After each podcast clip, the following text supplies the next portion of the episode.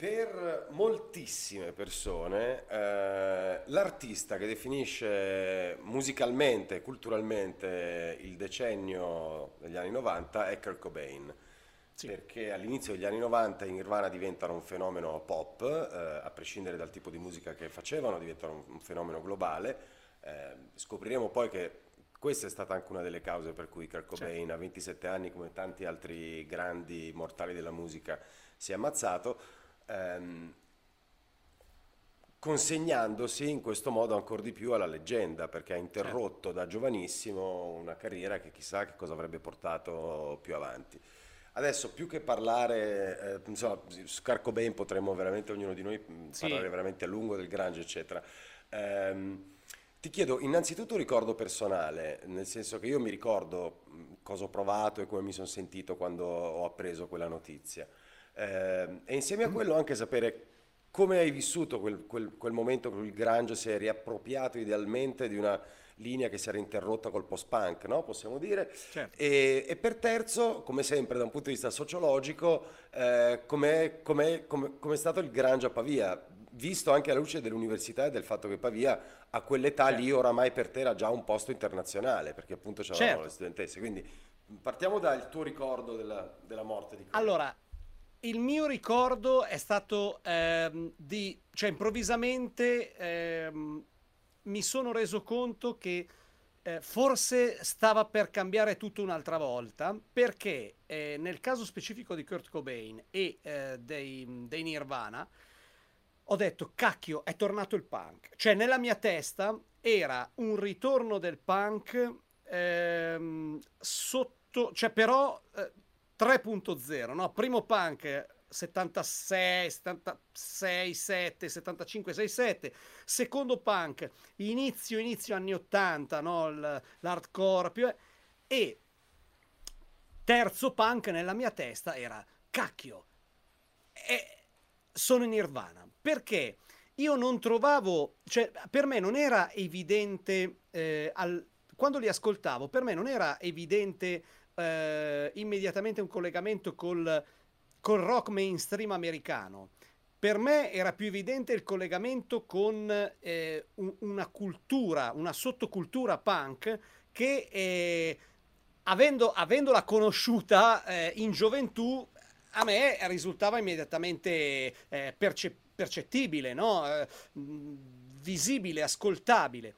Quindi ho detto cacchio, eh, ma prima che lo dicesse Kurt Cobain, cioè nel senso, eh, prima che tutti se ne accorgessero, solo chi eh, aveva ascoltato tanto punk da ragazzino si rendeva conto della vicinanza di quella cosa, eh, di quella cosa meravigliosa a, al punk. Quindi ho detto, allora c'è speranza anche per il pop, perché in quegli anni, eh, non dimentichiamo che quelli erano gli anni in cui, eh, non lo so... Eh, i Nirvana hanno scalzato dai, dalle classifiche, c'è cioè gente appunto tipo Michael Jackson, gente come Madonna, gente come chiunque ti venga in mente, cioè praticamente sono arrivati come eh, un uragano eh, un uragano dei Caraibi e, e, ha, e hanno spazzato via tutto quello che trovavano sul loro percorso.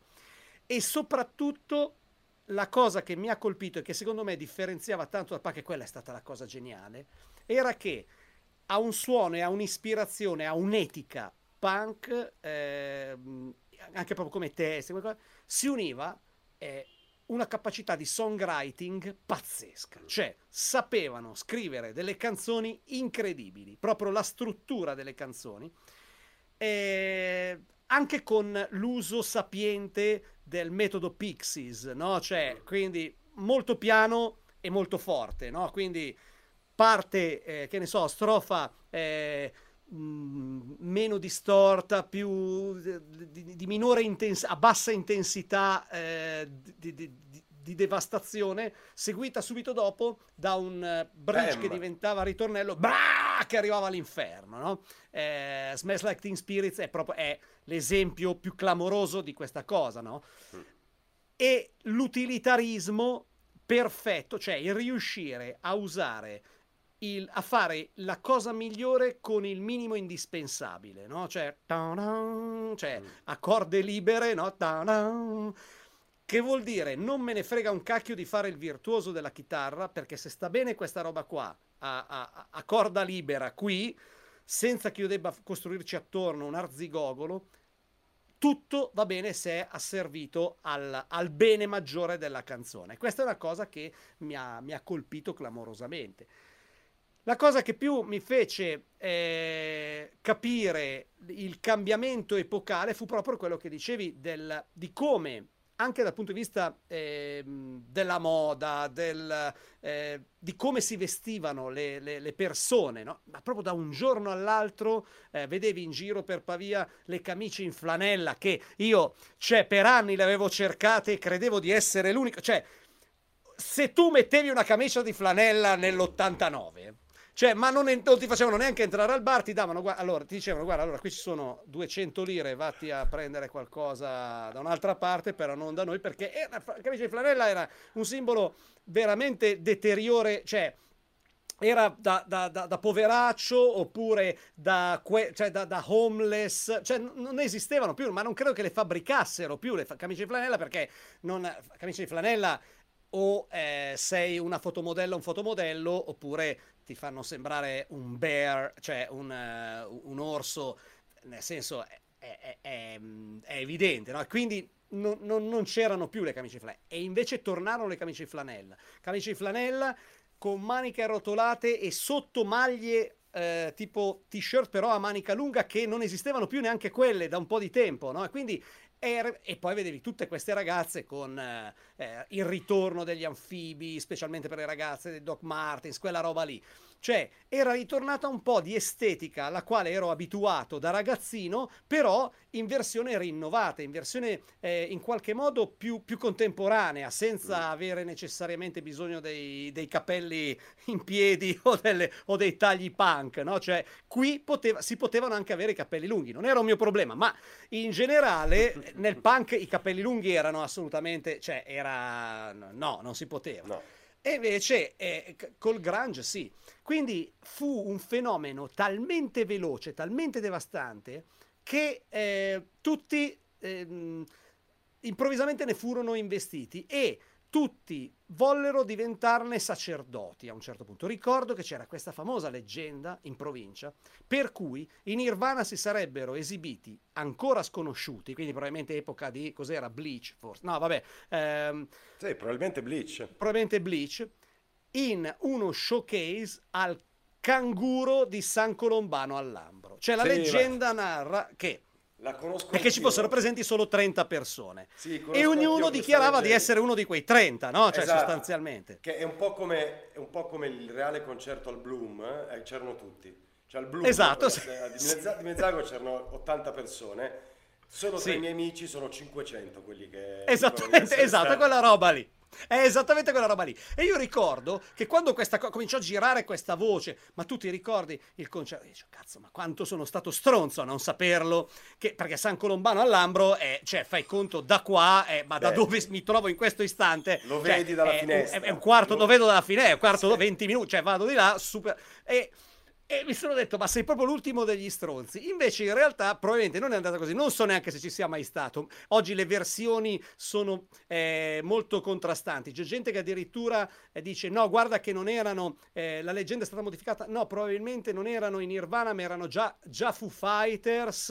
Eh, t- però non... Ah, in realtà io...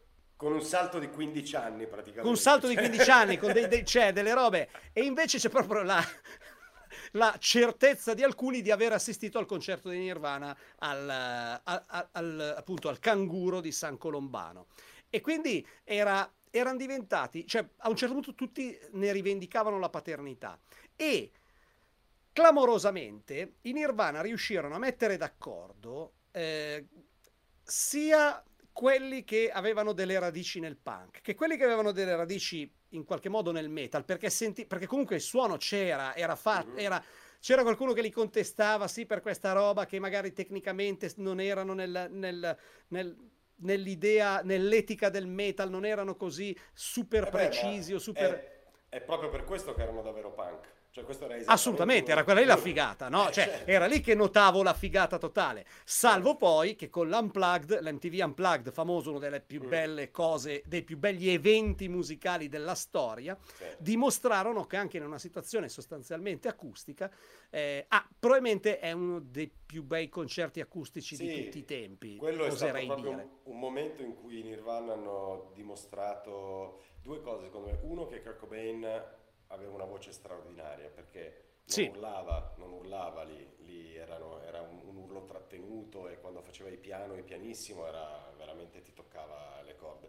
E poi appunto la capacità di andare lenti, di andare esatto. lenti e di fare piano, perché lì poi ti esponi, come sai meglio di me perché sei un musicista, beh, ti, vuoi sapere se uno sa fare le canzoni, mettigli in mano una chitarra acustica e vedi se in dieci minuti ti tira fuori una roba... Che tu esatto, sì, che abbia un senso e che dia delle emozioni, certo, esatto, ma infatti esatto. è quella roba lì. Mm. E poi la cosa assurda, questo qua è, è un po' off topic, eh, io ricordo perfettamente il momento, cioè io più che il momento della, ehm, della morte eh, a Seattle, io ricordo perfettamente Roma. tutto il casino di Roma, no? Mm. sostanzialmente. Perché ricordo che avevano sospeso il tour, forse loro erano in Germania, lui aveva tipo la laringite, quelle robe lì, almeno così si diceva. Sì, figurati. Ed era al, al, all'Excelsior di Via Veneto, no? Eh, era rientrato dalla Germania, stava lì, forse sarebbe dovuto arrivare Courtney Love, vabbè. E eh, in seguito si dice appunto a, a un'intossicazione da, da, da farmaci, mettiamola così, fu ricoverato in un ospedale, un ospedale americano sulla Flaminia, credo che sia, a Roma. Sì, sì. E, e una volta, io ho questo episodio stranissimo, personale, cioè che, sai quando dici, eh, a volte ci, ci si insegue, ehm, un taxista, un, che avrà avuto, ah, più giovane di me probabilmente, e dice, ah ma te sei quello, sei Max Pezzali, quello là, gli otto otto tre, ah sì. Sai, io ho un rapporto strano con la musica perché in famiglia mi è successa una cosa incredibile. Che, che, che ti è successo? Eh, io sono sicuro che eh, Kurt Cobain si è ammazzato a causa di mia suocera. E io ho detto, ma in che senso Kurt Cobain si sarebbe ammazzato a causa di tua suocera? Sì, perché quando ha avuto la cosa con i farmaci e l'hanno ricoverato all'American Hospital, adesso mi sembra che si chiamasse, mia suocera lavorava lì come eh, infermiera, diciamo, sai, quelle che puliscono, che, che, che organizzano tutte le cose. E entrandogli in camera, non sapendo chi fosse, continuava a dirgli, eh, pure te però, che c'hai sta, eh, tutta sta fortuna, che fai il musicista, che, ma come si fa a buttare via una vita come, fa, come fai te, solo voi giovani riuscite a fare la cosa. E continuava a rompergli i coglioni, probabilmente lui non capiva neanche che cosa stesse dicendo, su questa roba. Secondo il taxista, Eh, l'onda d'urto delle rotture di coglioni di sua suocera nei confronti di Kurt Cobain l'avrebbe convinto, una volta dimesso e ritornato a Seattle, a farla finita definitivamente. Cioè, nella sua testa, io ti giuro che è una persona che era assolutamente convinta di questa cosa. Cioè, lui me lo diceva dando per scontato, con l'aria seria, come, cioè, prima di tutto riconoscendo un superpotere alla suocera, e questo, cioè, un potere di convincimento. Secondariamente era seriamente convinto che se non avesse incontrato sulla sua strada la sua, sua suocera, probabilmente avrebbe trovato delle motivazioni sufficienti a eh, reagire al, allo stato di, di, di malessere in cui viveva. Non lo sapremo mai, sì. Però mi colpì molto questa, questa, no. questa versione molto particolare. Sì, ma perché è un aneddoto, è un aneddoto meraviglioso su, su cos'è la romanità. La romanità è questa, sì. nel senso, cioè farsi un racconto e dai, è così, è andata così, io te dico io. Esatto. Cioè, ti dico la verità, esatto, esatto. Però potrebbe farmi paura questa cosa, che la suocera di questo ragazzo possa avere cambiato così tanto il destino non solo della musica mondiale, ma anche de- della vita di uno dei suoi più grandi interpreti, interpreti. contemporanei. Insomma, esatto. E quindi continuo a, ogni tanto a pensare alla, alla, alla stranezza del racconto. Del racconto. Però, eh, ripeto, Kurt Cobain, eh, secondo me, eh, la, le sue doti di cantante, spesso sottovalutate fino appunto alla... alla, alla alla, come si dice, all'Unplugged. all'Unplugged, e le sue doti di compositore, per, ma anche come chitarrista, attenzione, sì, perché sì, sì, era, sì. era un maestro dell'essenzialità. Mm. Oggi chitarristi spaventosi, cioè tipo, mi sembra aver letto recentemente, tipo gente a livello di, sai, gli Shredders da Dio, tipo Steve Vai, uno così, no? Tipo Steve Vai, che ha detto il mio chitarrista preferito di tutti i tempi è Kurt Cobain, che uno dice cazzo è, il, è esattamente il contrario, e invece no, perché ogni nota di Kurt Cobain era essenziale, era assolutamente essenziale. Un'altra cosa che ho trovato eh, di eh, incredibilmente, eh, cioè che avvalora la mia tesi del discorso del songwriting, è che c'è una famosa intervista eh, su Rolling Stone U S, eh, proprio dei tempi, no? Sai che è diventata letteratura quell'intervista, adesso non mi ricordo più chi l'abbia fatta, comunque un giornalista musicale pazzesco, che ha seguito i Nirvana in, sul tour bus, e raccontava, eh, me lo sono proprio andato a cercare, che sul tour bus dei Nirvana c'era una sola cassetta, che era la compilation, il best of degli Abba, Abba Gold. Attenzione, perché significa tante cose, cioè può significare una presa in giro, no? Nel senso, noi siamo in Nirvana e ti facciamo ascoltare acca ventiquattro questa cosa, ma può anche significare che, dato che gli Abba sono stati tra i più incredibili eh, eh, cioè songwriters della loro generazione, cioè la capacità di costruire una canzone da quelle più semplici a quelle più complesse, plausibilmente mi piace pensare che Kurt Cobain in realtà sapesse chi erano gli Abba e sapesse che, se, che le loro skill potevano diventare, diventare utili. Bello, sì, vero. Adesso non mi ricordo, lo conosco bene perché nei miei anni di direzione di Rolling Stone l'ho incontrato, eh, era il più grande critico musicale di Rolling Stone, è capelli lunghi, fantastico. Sì, lui è la storia, hanno fatto forse anche un sì, documentario sì, sì. di quella cosa, cioè, stiamo parlando... Adesso incredibilmente non mi ricordo il nome, ma dopo lo troverò così lo metto nel libro perché se lo merita.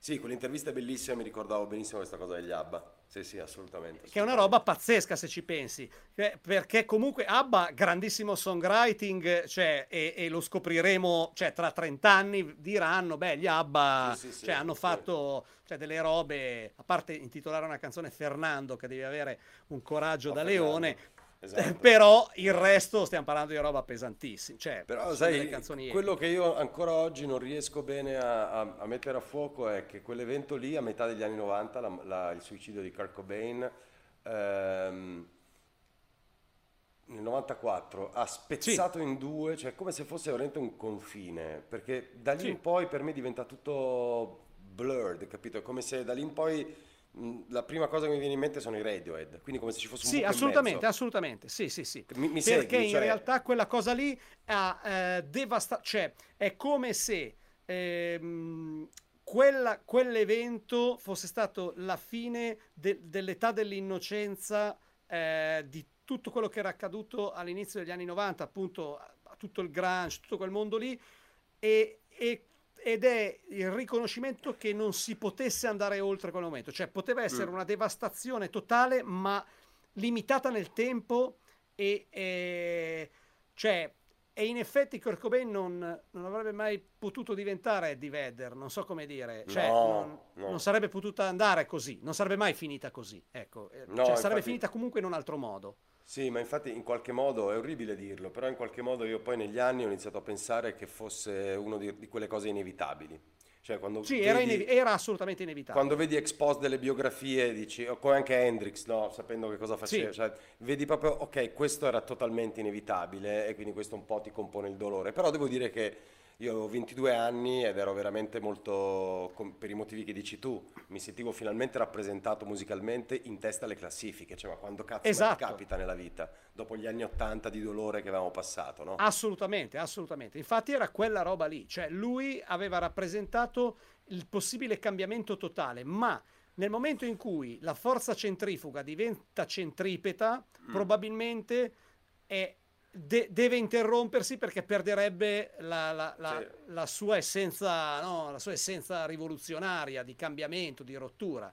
È sì. stato un cambiamento, è stata una rottura, ma, ma poi è tutto ritornato un po' come prima. Cioè siamo arrivati sì. un po' beh, bravissimi Radiohead, però cioè, c'era il mondo del, della musica piagnona fondamentalmente, no? Cioè alla fine sì, sì tutto figo, però è stata, cioè... l'ultima, è stata l'ultima vera incazzatura. Vedremo la, la, la, che cosa lascerà davvero il rap, che si è trasformato sì. così tanto, che è stata un'altra forma di incazzatura, no? Eh, ovviamente esatto, che però è diventata business, cioè che però è diventata corporate subito, sì, no? È diventata, subito è diventata immediatamente. Poi no, qui dobbiamo dire, diventare corpo. Non vuol dire che non ci siano sia no, no, autori no. che pezzi straordinari. Assolutamente. No? Però, Però per me il mito, il, il, il, l'hip hop ha come mito, cioè la, secondo me tutta la, la come si dice, la, la parabola che noi abbiamo in testa parte eh, da Run-D M C e Beastie Boys, quindi l'avvicinamento, sì. del frammentamento del rock, che sale, passa attraverso i Public Enemy, sempre Def Jam, eccetera, arriva agli N W A, passa attraverso i Coast West Coast, eh, eh, quindi eh, Tupac e Biggie, tutti, eh, Snoop, eccetera, eccetera, tutta la California, e arriva a doctor Dre, che vende Beats a Apple. Cioè, quella roba lì è l'evento finale, no? È ragione, quello... Hai fatto, hai fatto, è, hai fatto è quella roba lì. Sì, è, sì, è è, cioè, è, è, è, è, è Kanye West, le Yeezy... Oddio, escono le Yeezy! Andiamo sì. ad accoltellarci per comprarle. Cioè, è quella roba lì. È, è, è l'equivalente di Jordan, Air Jordan, brand mondiale, cioè brand totale, è l'imprenditoria afroamericana che prende il sopravvento sulla strada, no? Cioè, dice, noi siamo la strada, quindi siamo gli unici che possiamo fare questa roba, e portiamo la strada a un livello corporate che nessuno ha mai toccato prima. Sì, e, e infatti, quindi Jay-Z, tutti, tutto quel mondo lì, no? Ma infatti, infatti tutto il periodo Def Jam, ed è il motivo per cui poi i Beasties erano così pazzi di Def Jam, a parte per le note vicende che loro non credevano in loro stessi e Def Jam gli ha detto venite qua, eccetera. E certo. L'attitudine era ancora punk.